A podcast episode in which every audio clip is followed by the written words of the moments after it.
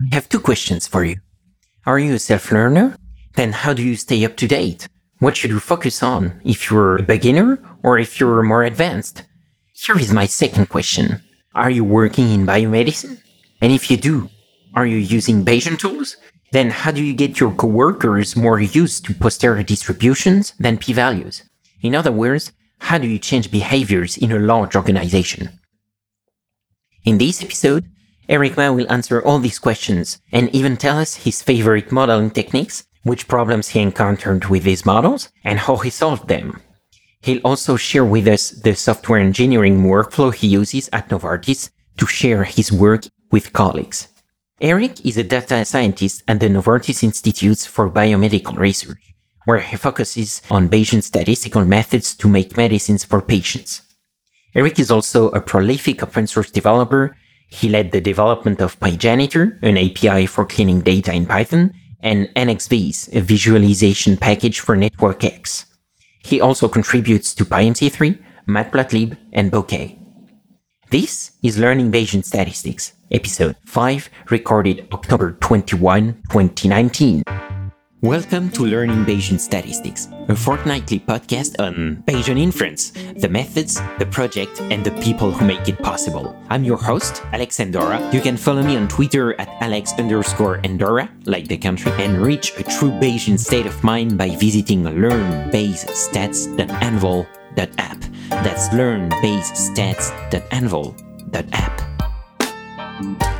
Show you how to be a good Bayesian. Change your predictions after taking information in. And if you're thinking I'll be less than amazing, let's adjust those expectations. What's a Bayesian? Is someone who cares about evidence and doesn't jump to assumptions based on intuitions and prejudice. A Bayesian makes predictions on the best available info and adjusts the probability, cause every belief is provisional. And when I kick a flow, mostly I'm watching. Eric Ma. Welcome to Learning Bayesian Statistics. Thanks, Alex. Thank you for hosting me here at the Novartis facility uh, for research in Boston. It's really nice. The coffee is really good. Thanks. So thank you. I'm very alert for this uh, interview. So let's uh, maybe start by your background. What compelled you to become a researcher in biomedicine? Uh, sure, yeah. So there's a little bit of a personal story behind it. My dad passed away from lymphoma when I was 16. And so that left the desire, I think, to do research in biomedicine. So all throughout undergrad, I thought I was going to do like cancer research, immunology research. I participated in like microbiology research as well, explored a little bit of synthetic biology. Originally came to grad school to do synthetic biology. Then I switched advisors. It's a long story. Then ended up doing influenza research. It wasn't at the bench. I just completely gave up at the bench as well, realizing that I don't have the patience for it and switched to doing computational research during grad school. So I ended up doing a thesis in the computational ecological evolutionary some story about flu, um, which got published, and it was a one big giant Python hack. And after grad school, I realized I liked doing computational science. I also wanted to continue doing science because that you know data science back in 2017, marketing was hot, advertising was hot, but I just couldn't see myself doing that. So uh, restricted the job hunt to places where I could bring the science back to data science. Yeah. Yeah. So that's how I got into it. So actually, yeah, you were like in biomedicine topics since uh, undergrad. Yeah, since undergrad. Yeah. Yeah. Oh, yeah, that's amazing. That shows kind of a commitment to the topic, and I guess yeah, it's been a long journey, but the I think it's been fun because the more I learn about biology, the more complex it is. Right? It's like grad school. The more you know, Yeah. the more you know you don't know. yeah, yeah, I, uh, yeah. I completely know your the feeling. That's right. and then, you know, the use of computation is kind of fun because there are some superpowers you get when you know how to compute. You, if you write a for loop, you have one superpower already. And then, you know, lots of biological tasks are just like for loops. so, yeah. I'm not an expert at all in biomedicine, but from the outside, that Mm-hmm. looks really fascinating and amazing what you guys are working on. And actually, we're gonna come back to that uh, Uh-huh. a little later. But you talked about uh, Python already, so Yeah. I'm interested in how you first got introduced to Python. Do you remember? Yeah, very concretely. Back then, I was still at the bench and I wanted to do some automation of stuff. And so I wanted to automate PCR primer design. I won't go into what that is, but it's something you can compute. A friend of mine recommended I go to the Boston Python user group. So I went to Boston Python user group and just like embedded myself there for a month or two. And then I ended up having to switch advisors. So then I had to come up with a new thesis topic two years in, at to switch advisors. So I was looking at a flu data set that I found online and thought, hey, there'd be something interesting inside there. So I brought it to the Boston Python user group. That night, we have this thing called Project Night. In Project Night, one thing you can do is you can actually raise your hand and tell the entire group what you're doing. And if someone else takes an interest, they can come and sit with you and talk with you about that project. So I said, This is what I'm trying to do. And some guy who used to be an ex Broad Institute software engineer, he walks over and he says, You know what? I think there's some stuff that could be really cool. You should do blah, blah, blah, blah. And it took me a few months to realize that he was telling a two month old Python programmer to do machine learning in Python. that was my first taste of programming in Python. And, you know, he gave me some code. My Python skills were bad back then. It took me about a week to figure out what to do with it, whatever he was telling me to do. But once I made my first plot of data in Python, I got hooked. That was it. It never stopped since then. Yeah. Yeah.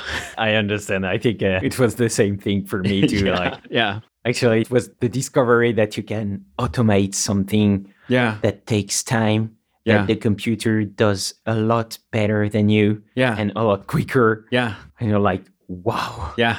Yeah. I'm free. Absolutely. Absolutely. Free from drudgery. exactly. Okay, and what about Bayesian methods? Do you remember when you first got introduced to them? Yeah, I got first introduced to Bayesian methods the hard way. So there's in phylogeny, there's this thing called Bayesian phylogeny, hmm. where we don't learn a single tree, but we learn a probability distribution over trees. Now, if you said those words to me back in 2015 when I first encountered it, I would be like, Holy smokes, what is this guy talking about? First off, what is probability? Second off, what is a tree? And thirdly, what do you mean by a probability distribution over trees? Now I know how to model it, but back then I didn't, right? So Bayesian phylogeny was introduced to our research group by a postdoc. Nicola was her name. She introduced the method and then invited professor from Texas to come up and give us sort of a masterclass on Bayesian phylogeny. And it was during that time that I just sort of like prior to him coming, I sat down with a few books on phylogeny and tried to figure out what in the world do we mean by Bayesian phylogeny. And that led me down this rabbit hole of probability, trees, maximum likelihood, parsimony methods for constructing phylogenies. And then when he came, I was able to like sit down one afternoon with him and sort of like go into the exact computations that go in when we're computing a maximum likelihood tree, and therefore then what else we need to do to generalize this to become Bayesian. And that's when I saw, wow, this is kind of fun. Then from the hard stuff, I went back to the easy stuff and read Allen Downey's Think Bayes, right? And and from the basics, learned it, built it up from scratch. And it took me a few years actually. Apart from one frequentist stats class in undergrad and one frequentist stats class in grad school, I've never taken any other classes in formal probability or whatever. So a lot of this intuition I've had to rely on reading Allen's books to gain that intuition and then also using Python as the learning hack for learning Bayesian stats. Actually, I use Python to learn a whole bunch of topics Yeah. beyond just Bayesian stats alone. That was actually how I got into it. Later, as time progressed, what I ended up doing was realizing that, okay, I need to program and make something to understand it. So then I started making simple Bayesian model that led me to PyMC3. I started then rewriting those models in PyMC3 from brute force Bayesian methods to PyMC.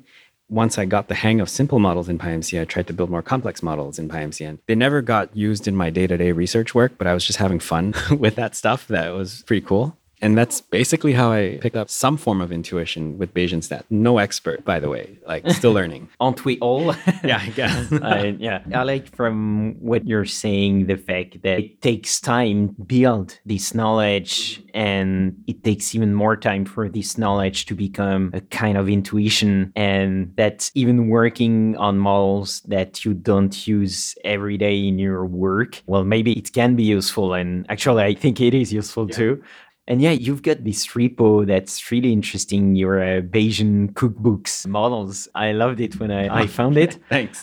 Yeah, that's very interesting because it's like a potpourri, you know, Yeah. of uh, all models you can think about. And well, just okay, we've got this problem. We could do it like that, like a classic method. And how would we do that with Python, with PyMC, and most importantly with Bayesian methods? Right, It's uh, right. like this intellectual uh, curiosity that's an important element from your uh, journey. So yeah, I guess that you said that you didn't have a proper training in Bayesian methods. I'm guessing that's the case for most Yeah. people that are listening to us and, and Mhm. using Bayesian methods, mostly because they are not the default at university. And so, yeah, I was wondering because you use uh, these methods every day, right? Uh huh. And I was wondering, since they are not the default, it is usually longer, you know, to change behaviors Yeah. in larger organizations like uh, the one you're Yeah. uh, working in, or even another. So, what's the actual percentage, or I don't know, you know, just a rough of the idea of the time you use Bayesian models in your Mhm. work here at Novartis, and maybe also how many of your coworkers do you have like a, a lot of work of education to do around these techniques? Yeah. Okay. So let's start with the percentage of time. Every math equation I write down, I try to make sure I put priors on my parameters. So it's pretty high percentage. If you want a maximum likelihood estimator for the fraction of time, then that is about 75 to 80% of my time. I will sneak in a Bayesian interpretation of some model that we have. For the education piece, you're right, it takes a lot of time. The number of colleagues who also partake in like Bayesian modeling is actually quite low. I think we, at least in the research division, have not yet been exposed or have not thought deeply enough about how we harness the uncertainty that we quantify. That is the most important thing that Bayesian methods give you, the uncertainty. And I think there's not enough people just thinking about where does uncertainty come into play. So there are some projects that I'm working on right now in which the presentation of uncertainty to the end user is extremely important. And I think those are the places where I think I can start contributing by not only doing the regular modeling work, but also by trying to introduce okay, here's a principled fashion in which we can model uncertainty. Here's then a principled fashion in which we can use the uncertainty in our predictions. That's, I think, something that I can bring to the table in the projects that I have at hand and try to think on behalf of those people who don't have the time to think. And the home team that I'm on, that's our mission, anyways. So we're, we're there to push the boundaries a little bit and do that. So, yeah, like you said, there's a strong education piece that has to happen. Yeah, that doesn't uh, surprise me. Also, yeah, yeah, the kind of use case you Yeah. gave for Bayesian methods reminds me of exactly what uh, Colin Carroll and Chris Fonnesbeck that I had on the podcast before. These episodes have not aired yet, but uh, Mhm. they will have when yours is gonna hit people's feed. And yeah, actually, they were saying that the best use case for Bayesian methods is exactly that when you care about uncertainty and when I estimate it in a principled way and scientific way. But actually, what I wonder is do you often have to convince people Mm. that they should care about uncertainty? Rarely have I had to convince someone that uncertainty is is important. It's just been more lack of just thinking about it. I think that's really all. I mean, the people who do think about uncertainty, you don't find them in the research department typically because, you know, we're doing high throughput screening who really cares about uncertainty there. Actually, there is a place for uncertainty there, but our traditional training, like you said, doesn't make room for that. It's just not in our headspace. Those who do think about uncertainty, they're actually in the development department. And there is where I've seen from talking with colleagues a lot of geekery around talking about Bayesian methods and like hierarchical models, especially. Ah, yeah, they are the best. Ah, Special sauce. yeah, exactly. Can you talk about uh, what you do here? Uh, what are the general goals of uh, what you're doing here at Novartis? Maybe the first thing that I should disambiguate is that there's no one data science team at Novartis. I'm in the research division of Novartis, and there are at least 20 data science teams, ranging in size from two people to like 40. So there's a large Shannon diversity index for the number of people that are inside each team. The team that I'm on is part of the IT department. Thankfully, I don't have to go around fixing computers. I fix scientific problems. the team that I'm on, we're basically internal consultants for the rest of the research teams here. So, in terms of the projects that I've been working on this year, I've been captured by the chemistry department. So, now work very closely with our computer aided drug discovery group, as well as in a protein engineering platform that we're trying to build out. So, on the protein engineering platform, I can't go too deep but I can say that like basically I'm helping out to build out the infrastructure for ingesting data, as well as also working out the machine learning workflow to recommend what mutant versions of a protein we should order. And one thing that is very interesting for me in that particular space is the modeling of uncertainty and the use of uncertainty in a Bayesian optimization sort of framework, because that's exactly what we're trying to do, except we're not the black box function that we're trying to optimize. It's not calculatable. We have to experimentally measure it. So, in that particular case, then every decision we make costs real money, like in the order of tens of thousands of dollars per experiment. So, we have a lot on our shoulders. Yeah. So, that's one project that I'm working on protein engineering, Bayesian methods. I'm trying to introduce it there.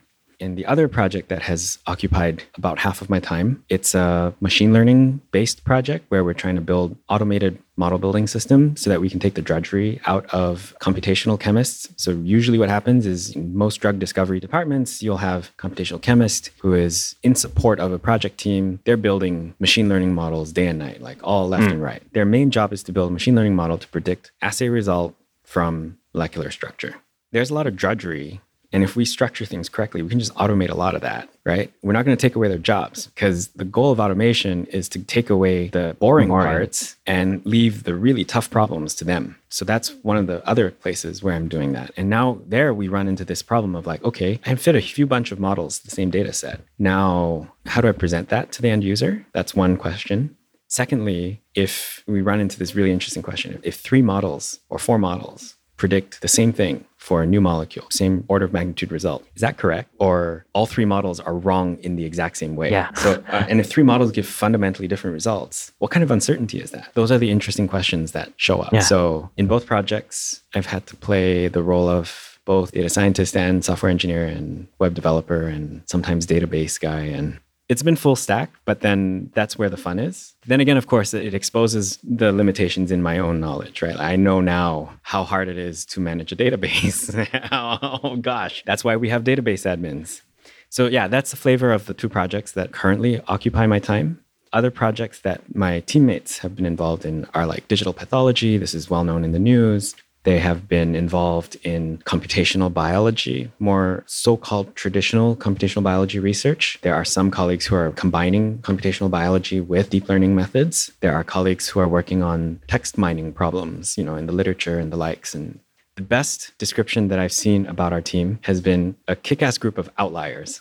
I like the outlier portion more than I like the kick-ass portion. Um, yes, so that's like the signature of like the scientific data analysis team that I'm on. And that sounds fascinating. Yeah.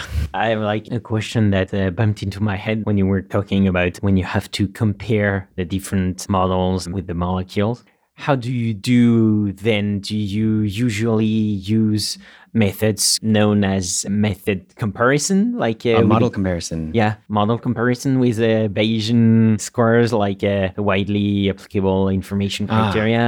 Can you tell us a little bit more Yeah. about how you take your decisions about what are the best kinds of models in that circumstances? in that particular project, we're still defining what we can offer to end users without overwhelming them, yet at the same time without like giving them p value like things that they become a crutch, right? So we don't actually have a good workflow yet. That's one of the reasons why we're developing this. The reason why we don't have a so called good workflow is because we need to know, first off, who our end users are going to be, what level of technical detail can they handle, and finally, how we can help guide decisions optimally through the user interface without overwhelming them, yet without also making the UI a crutch. There's a very delicate balance over there.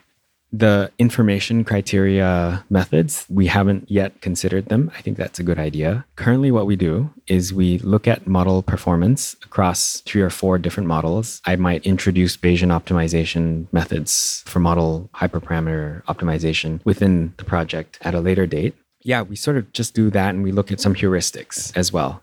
You know, first pass filter out all the bad models. Having a bad model is more catastrophic than not having a good model. Trusting a bad model is more catastrophic than not having a good model. And you know, when you operate at the scale of like fitting tens of thousands of machine learning models at one shot, that's the scale that I'm operating at. So then like I need some automated heuristics to deal with that. Otherwise, you would spend Yeah. the whole year. yes, exactly. Which sort of defeats the purpose of Yeah. like automating the drudgery. I guess that's where also domain knowledge comes in. Do you sometimes have to ask other people in the company when you have to compare several models all look quite good because they passed the automated test of non-relevance or something like that. And then you've got five or six models and you don't know how to Yeah. compare them. At the end of the day, a computational chemist has to prioritize a set of molecules that get tested in the lab. And that's how we affect change through computation by helping chemists and project teams decide in a more rational fashion, hopefully, the right order of molecules to try. That's one particular way. So, the subject matter expertise, that's something that I don't have.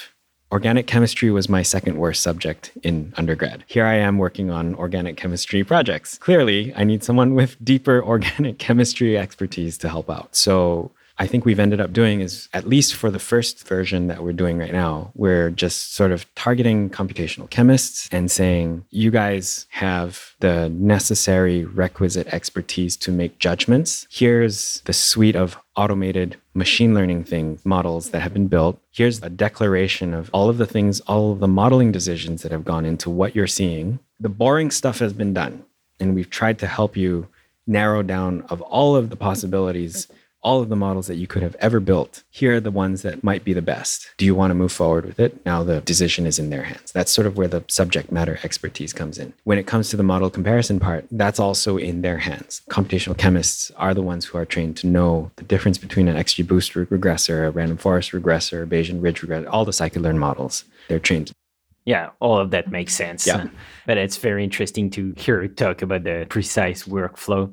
Also, maybe, as you said, Bayesian methods are not the default. You're Mhm. trying always to put some Bayesian stuff in your model. So that means that you have maybe to explain more the output of Mhm. your models when they are from a Bayesian perspective. I don't know. When you run a scikit-learn model, maybe the chemists know how to interpret them. But when you run a PyMC or a STAN or their libraries model, then uh, they don't really know what to do with the posterior distribution. Yeah. Okay, what's that? Uh, Yeah. so, what do you do in these cases? How do you convey the most important information and, yeah, the information that they can use to take the decisions? Yeah, I try to sometimes get into their head and ask. One example is when you have a four parameter dose response curve. Is the bottom end more important, or is the upper end more important, or is the slope more important, or is the midpoint concentration important? There have been cases where knowing the upper bound is actually very important. And if I can tell a biologist, you know, there's a lot of uncertainty in the upper bound for this particular molecule. And I've actually gone in and automatically quantified the uncertainty band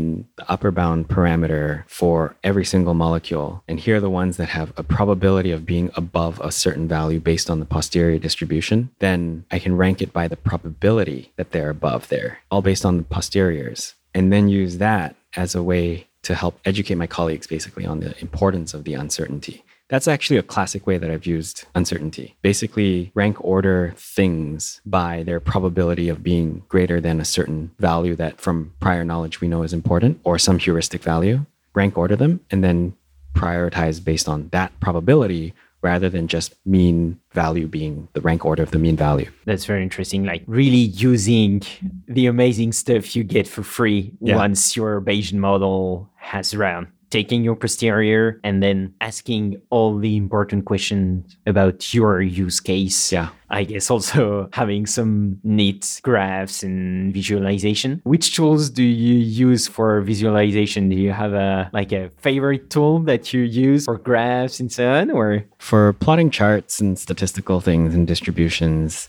the packages that I've used the most recently have been the HoloViews ecosystem. uh, based on bokeh? Yeah. If I remember? Yeah. Okay. I still haven't left my Matplotlib roots, by the way. I remember all my contributions to Matplotlib 1.5. That was my first open source contribution. What has been helpful, though, by switching to the HoloViews ecosystem has been the interactivity that we get for free. And then the fact that I can embed them inside a panel application that I can develop live and prototype live inside a notebook and then just very quickly same thing serve the notebook. That has made the switch to the HoloViews PyViz ecosystem of projects. That has made the switch pretty compelling. I whip out Matplotlib for the really fast things. That API is at my fingertips now. But I do make a conscious, deliberate effort to do more web like things with the bokeh, like PyViz ecosystem. Yeah. Actually, how do you share that? Do you share the whole notebooks? No. One thing I've learned is it really depends on who I'm sharing with. So I have to make sure the person I'm sharing things with is comfortable with the level of output that I'm giving them. So I would not share a Jupyter notebook with a bench colleague who doesn't know what Ubuntu is. That is not the right thing to share. They want point and click. So, in that particular case, if I'm serving up something to a colleague who doesn't really know much about computation, I have to go to the web and I have to serve up somewhat nicely, decently organized user interface. The only people I will serve handover notebooks are other computation researchers who want to either know the general method of what I've worked on or are interested in like explicitly reproducing the analysis from like using the exact same parameters and then tweaking it on their own. To help them with that, I've started championing this thing that we should be doing more often, which is doing proper DevOps in computational analysis. That is to say, refactoring functions, writing doc strings, writing tests, and automatically executing these tests on every single commit and push to our remote repositories. If we don't do this, we're not really guaranteeing the reproducibility of our results. So I make sure the key notebooks of interest are executed on every single commit. They have to pass, they cannot break. If they break, I don't merge those are extremely important checks that we build in. And so, like, this practice of DevOps is extremely, extremely important for computational reproducibility, the stability of our code base, for analyses, and etc. Very important. Yeah, okay. Do you develop personally like the dashboards, the interactive dashboards? yeah. When you don't use a Jupyter notebook to Right. convey the analysis, I guess you write dashboards. Do you do that personally? How is the workflow going? Um, typically, what happens is we'll make a plot and realize, oh, this plot, if I put some interactive elements on it, it becomes useful for conveying, doing the data storytelling in front of our colleagues, and they can also explore it themselves. So make that plot into a refactored function. It lives in a plots.py thing that's in our custom source library. We then take that plots.py and serve it up as part of an integrated dashboard that is in this dashboard.py file. And then from that dashboard.py file, we serve up the composed together dashboard. Panel makes it pretty easy to do that. And it makes it much easier than I've seen with ipywidgets and other dashboarding packages. Makes it much easier than other dashboarding packages to apply somewhat good software engineering to the dashboard, which, if you think about it, it's kind of important because that's software, right? So, yeah, that's sort of the workflow. We put the dashboard actually under continuous integration control as well. That is, on every commit, we just execute the code that runs the dashboard. If it fails, we don't let that thing pass. The dashboard cannot break. That's sort of the workflow that we use. yeah, and that's interesting. And then you can send a link to the dashboard to That's right. non-technical people, That's right. like if it were a, an Yeah. internet page. That's right. They can interact with Yeah. the graphs and so on as they want, but they don't see the code behind it. That's right. That's okay, right. yeah. very So it really depends on the audience. Yeah. And from what you're saying, also, I'm guessing that you use a lot GitHub and uh, Yeah, open uh, source tools. Internally, we use Bitbucket. I still prefer GitHub Mm-hmm. because I've gotten really used to the tooling that they have there, like issue tracker, project management, etc. Yeah, very interesting to have this view of your process and yeah, actually how software engineering is also very integrated into the modeling part. Actually, do you have in mind like a share of in one given project? How much percentage of the time do you guys, you as a team, spend on the modeling part and then the software engineering slash V slash dashboarding part? There are days where modeling takes up a large fraction of time. Hmm. I would say that getting the software part right has been as important as getting the modeling correct. So, at least in the work that I do, we'll try to make sure our models are well justified. And then when we go in and actually write the code for them, we apply another layer of principled engineering on top of that code to make sure everything works. So Yeah. I would estimate it's a 50 50 split Okay. between modeling and engineering. However, there's also the software development part. In addition to the good engineering practices, there's also, what do you call that? The data engineering thing? Hmm? Cleaning the data? Yeah. yeah, yeah, that's usually even more. Yes, yeah. yeah, yeah, yeah, And we actually wrap our data cleaning routines into functions so that we never have to think about them, especially if they're standard. If they're standard for the project, we just wrap it into function, throw it inside, you know, data.py and make sure we can like call on a central source of truth for a s- particular data set that we want. Yeah, but that's interesting. Interesting, I think, to take home the modeling part. It's long, it's hard work, it's difficult, Yeah. but it's usually not more than 50% of any given project. The whole project is always longer and difficult, of Yeah. course. Yeah. Yeah. Okay. So maybe here uh, is a good time to ask you because you do a lot of these models and so on, and you've got the cookbook repo I told uh, about earlier. Do you have one or two favorite models or methods that you used for work or for open source? And each time you think about it, you're like, oh yeah, I love that. And each time you have to use this method, you're like, oh yes, that's gonna be a, a good day. Yeah. One model that I wrote that I remember having a sense of triumph was building a hierarchical four parameter dose response model. Dose response curve looks like an S. It's got all the four parameters lower, upper bound, slope, and midpoint concentration. And I was extremely surprised to see that we were just fitting the S curve on an independent basis between molecules on the same biological system. And that made no sense to me because, you know, like molecules, the bounds of activity that we can observe, there are like biological bounds. Why aren't we baking that into our knowledge in the modeling step? Why would we assume that there are no upper bounds? Why would we assume that there is no upper bound particular concentration?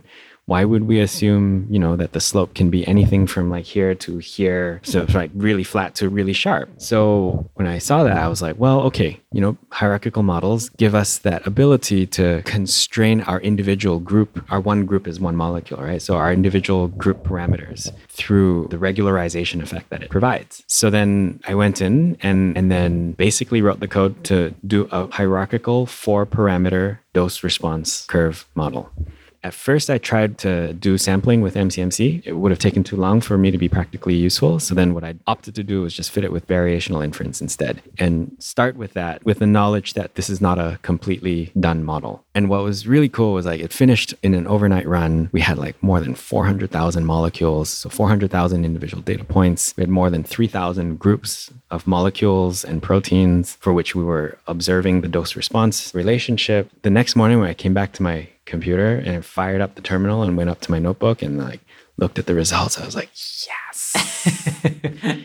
it fit. It took me six hours that one afternoon to like prototype and roughly get the model into a place where I could feel that I could trust it. But once I applied it across all 400,000 data points and the next morning came back, it felt great. Yeah. And that model, it never made it into production, but I'm not sad about that because it's a generally useful model. And so I'm pretty sure it's just in my back pocket. Like all of those Bayesian analysis recipes models, they're in my back pocket. So anytime I need it again, I can just hmm. take it out. And actually, did you release it somewhere uh, in open Uh, source or uh, not I yet, think or, or a version of it? I think that one is technically Novartis property because I so- did it for work Okay. in the context of work. Okay. So I'm probably not allowed to release the source code Yeah. unless I get it approved. So that has to happen first. Okay. So not yet. At Not least. yet. Okay. You talked a little about it, but do you have in mind like a particular problem you had with this model and how did you solve it? Like you talked about it didn't fit with MCMC. Was it obvious to you very quickly that it wouldn't fit or did it take like a lot of time for you to get there? Knowing that it wouldn't fit in a practical amount of time took me not too long because PyMC uses tqdm for the progress bar. And the progress bar started fluctuating between two days and 14 weeks. So that's a very bad sign. So immediately after I saw that, I just switched over to VI. In my code, I recorded two versions of the model, but in my memory, I actually remember rebuilding the model like eight times in six hours and like doing a whole bunch of model checking, like posterior check, you know, sample from the posterior, make sure it like looks like the data that we have on hand, all of that stuff. I did it like at least eight times and still was not satisfied with the final model. But at the end of the day, when your brain power and willpower spent, it was as good as it was going to be for the time being. So I left a note for myself. This model can probably be improved. I'm just going to run with it for now and use it for downstream work that I needed. I can't spend more time than necessary on getting the model perfect. I need to get it into a useful place.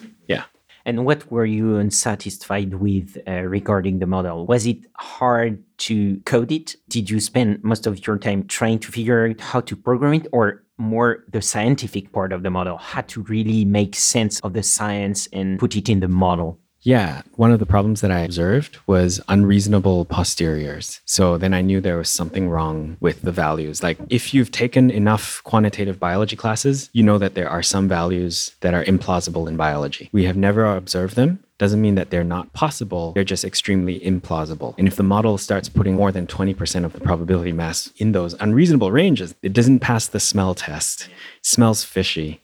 So then I knew I had to tweak something about the priors without over constraining, you know, the priors with extremely strong priors, right? Like, yeah. So I had to do something about the model structure, the priors to make sure it's right. So that was the biggest problem that I saw with the first few model versions. Yeah, that's great actually, because it's a perfect example of how you do that usually with Yeah. your Bayesian model. Yeah. And it's really exactly what you described. Perfect example. Thank you. Yeah, yeah, thanks. Hope it's useful to someone listening. yeah, yeah, I, I hope so too. Uh, The smell test, it's, Yeah, it's kind of important. Exactly. Yeah. And And- actually, it brings me back to a thing that I learned in first year undergrad. I don't know if you remember, but like physics class, you'd be really hung up about significant digits, right? We had a physics professor who's an astrophysicist, and he just blurted out one day, Oh, order of magnitude is more than accurate enough. I didn't believe it at first. But then later, during a recitation class, we did an activity. My recitation partner did not carry significant digits, and I did. And we got the same order of magnitude answer at the end, anyways. And that's when I realized, oh, yeah, scales of stuff, getting the scale right is more important than like just worrying about the nitty gritty significant digits. Engineers have to worry a lot about significant digits. But if we're doing science, we need to make sure we're in the reasonable scale first. That's the smell test. yeah, that it makes sense Yeah. scientifically Mhm. for your problem. Yeah. I talked in quite some details with uh, Colin Carroll about prior Mhm. predictive checks and posterior predictive checks. And Mhm. it's exactly the way to do these smell tests Mhm. reliably, usually. Something I wanted to ask you too, because we're coming short on time now, but one of your characteristics is that you're a self learner in many aspects. I wonder if you have some advice for our listeners. What should they focus on if they are starting learning Bayes stats? And what should they focus on if they are more advanced? I'm not advanced yet. So I said I more advanced. uh, Okay. yeah. All right. yeah, of course. Yeah. Maybe I should reframe the idea behind this question. It's a little what you said earlier that we are always learning and Uh-huh. learning more about what we don't know. And it's actually also the whole idea of this podcast. It's Uh-huh. that uh, you learn that you had to learn even more always. So you're never done. Yeah. And so that's also kind of what you do. So, do you have any advice from your uh, experience on what part is really interesting to focus on first when you learn Bayes stats and maybe what you can save for later when you're more advanced? If you have also books or resources, don't hesitate to Yeah. them. I know my learning hack is to make sure that I can teach ultimate dumb student that is a computer. Because if the computer will do exactly as I program it to do. And if it does something wrong, then I taught it something wrong. So that means I have to implement stuff on a computer and see that it works. And that's why Allen Downey's book, Think Bayes, was very helpful back in the day when I was sort of getting an intuition for basic things like likelihoods what a likelihood function is, what the posterior distribution looks like.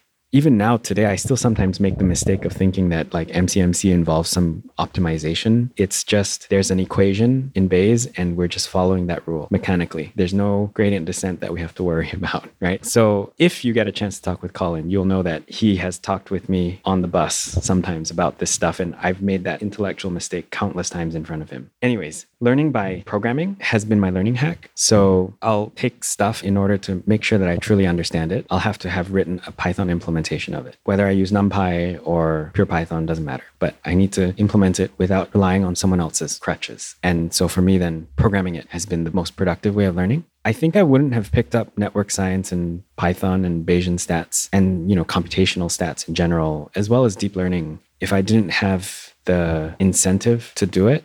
You know, in grad school, I have to write a thesis. So that's a great incentive to learn new stuff. Now out here, I have to deliver value. So that's a still a great incentive to learn new stuff. Causal inference has now been like on my radar of things to learn. I've It's a fascinating topic. Yeah, that And- was going to be my next question. Yeah. Like, yeah, I guess there are still aspects of the Bayesian modeling workflow you're not very good at Yeah. yet. Yeah. And so, how are you trying to improve and what subjects are you trying Yeah. to improve right now? Learning about causality has been a fascinating journey. And like with other learning topics, I put up a repo called Causality on my GitHub. And that's just documenting my learning journey of like learning everything about like, you know, structured equations, graphical representations of causal models, how to do d-separation and the likes, like all of that. I've recorded it on GitHub. All of my mistakes are in the commit history as well. There's another one that has been on my head, which is Bayesian deep learning. I know how to implement Bayesian deep learning models. I think some of the fascinating topics that I really want to explore are like how we, one, write Bayesian graph neural networks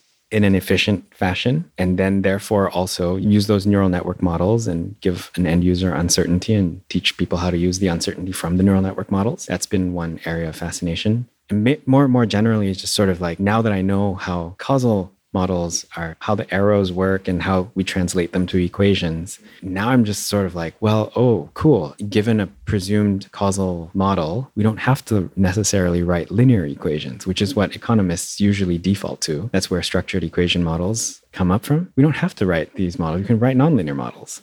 Between stuff that the arrows are coming out from and the stuff that the arrows are pointing into so that means we can write a deep learning model. And if we can write a deep learning model, then we can write a Bayesian deep learning model. Just like if we write a linear equation, we can write a Bayesian linear equation. So same ideas. And that's been like fascinating. So now I want to see how we can like put together all these like little pieces of like topics together in like this, I wouldn't call it grand synthesis. It's sort of just like use all pieces as to, in productive ways. That's the pragmatist in me going, how do we use ideas from causal inference, meld it together with Bayesian models, meld it together with structured equations and neural net models, and just put these things together? That's been on my head. That's a lot on your head. yeah, that's really interesting. Yeah. Yeah. Actually, what you said, the different components you just talked about, would you say it's what makes a model a deep learning model? What's in your mind is the main characteristic of a deep learning model? In my head, at least the anchoring example for me has been chained logistic regressions. That's all that the structure of a deep learning model can really be caricatured as, right? Yeah, uh, I do a, I take a matrix of data, input data. I've got like 400 features or something. I do a logistic transform on it, or nowadays more modern would be you do a ReLU transform on it down to like 50 columns of data, and then you do another ReLU transform down to 10 columns of data. Then you do some other transform down to one column of data. That's all it is. There should be nothing mystical about a deep learning model. However, there's a lot of hype. People equate deep learning with AI. And so internally at Novartis, we hear a lot of execs going AI this, AI that, AI this, AI that. And all of us practitioners at the front lines are going like, oh, yeah, AI. Like all we've written is just, you know, matrix transforms Yeah, okay. on an optimizable model. And that's it. And so this year at SciPy, tried to convey that a little bit Yeah. at a tutorial. Yeah. Like, Yeah. hey, here are the ingredients of a deep learning model. They're nothing fancy. There are three things. There's a forward model that specifies how you take your input data, transform to the output data, parameters for the model as well. You have a loss function. It's got to be differentiable. And then you optimize the loss function with respect to the parameters. And that's all. Nothing fancy. There should be no mysticism around deep learning. And that's sort of, yeah, how I think about it. Yeah, that's very interesting. And actually, there is also this notion of layers, different layers in Yeah. the deep learning model. Yeah, that yeah. that reminds me of hierarchical models. Uh, yeah, I guess I can see where you're coming from. Though, if you read Thomas Wiecki's blog, he did a hierarchical deep learning model once. That was fascinating. I really loved reading that blog post. Yeah, that's Yeah. very meta. Yeah. okay, Eric, uh, we're almost up, so I'm gonna ask you the last two questions Okay. I, I ask to every guest. So the first one, if you had unlimited time and resources, which problem would you try to solve? oh, my. That's usually the first answer of the guest. Oh, my. Yeah, most popular answer is this one. I can't tell, actually, truth be told, because I don't operate under unlimited time and resource constraints. Yeah, I know, I know. so my mindset is usually like, you know, Matt Damon's character in The Martian. You just solve the next problem and the next problem, and suddenly you get to go home. No, it's no problem. I mean, uh, maybe I can talk about the next problem I'm really interested in, but don't have the bandwidth to do right now. I want to see how Bayesian graph neural nets perform against standard models. That's a very pragmatic problem that I'd really like to see compared. Yeah, that probably would be my answer to this question. Perfect. Thank you for thinking about it on the spot. And the second question is if you could have dinner with any great scientific mind, dead, alive, or fictional, who would it be? Hmm. Hmm. That's hard too, right? Probably the current director of the NIH, Francis Collins. Hmm? But I don't have strong posteriors on that one. there are a lot of people. Yeah, yeah, that's the hard part of this question. But that's You know, there's a prioritization. Yeah, exactly, exactly, exactly. That's the hard part. You have to have a decision boundary on the Yeah. on the answer. Well, Uh, anyway, thank you very much, All Eric, right. for taking the time. It was really great talking with you. Uh, Thanks, On these very nice facilities here in, in Boston. Yeah. uh, you do so many things that we could have done a, a three-hour-long episode. learning, trying to learn, right? Like, yeah, exactly. but uh, I hope what we talked about will help users apply new modeling techniques, Right. Or at least help them on their path to Bayesian statistics. yeah. Well, for those who want to dig deeper, I'll put a link to your website and, and other resources in the show notes. So I encourage everyone to check them out. And so thank you again, Eric, for taking the time and it's my being pleasure. on this show. Thanks, Alex.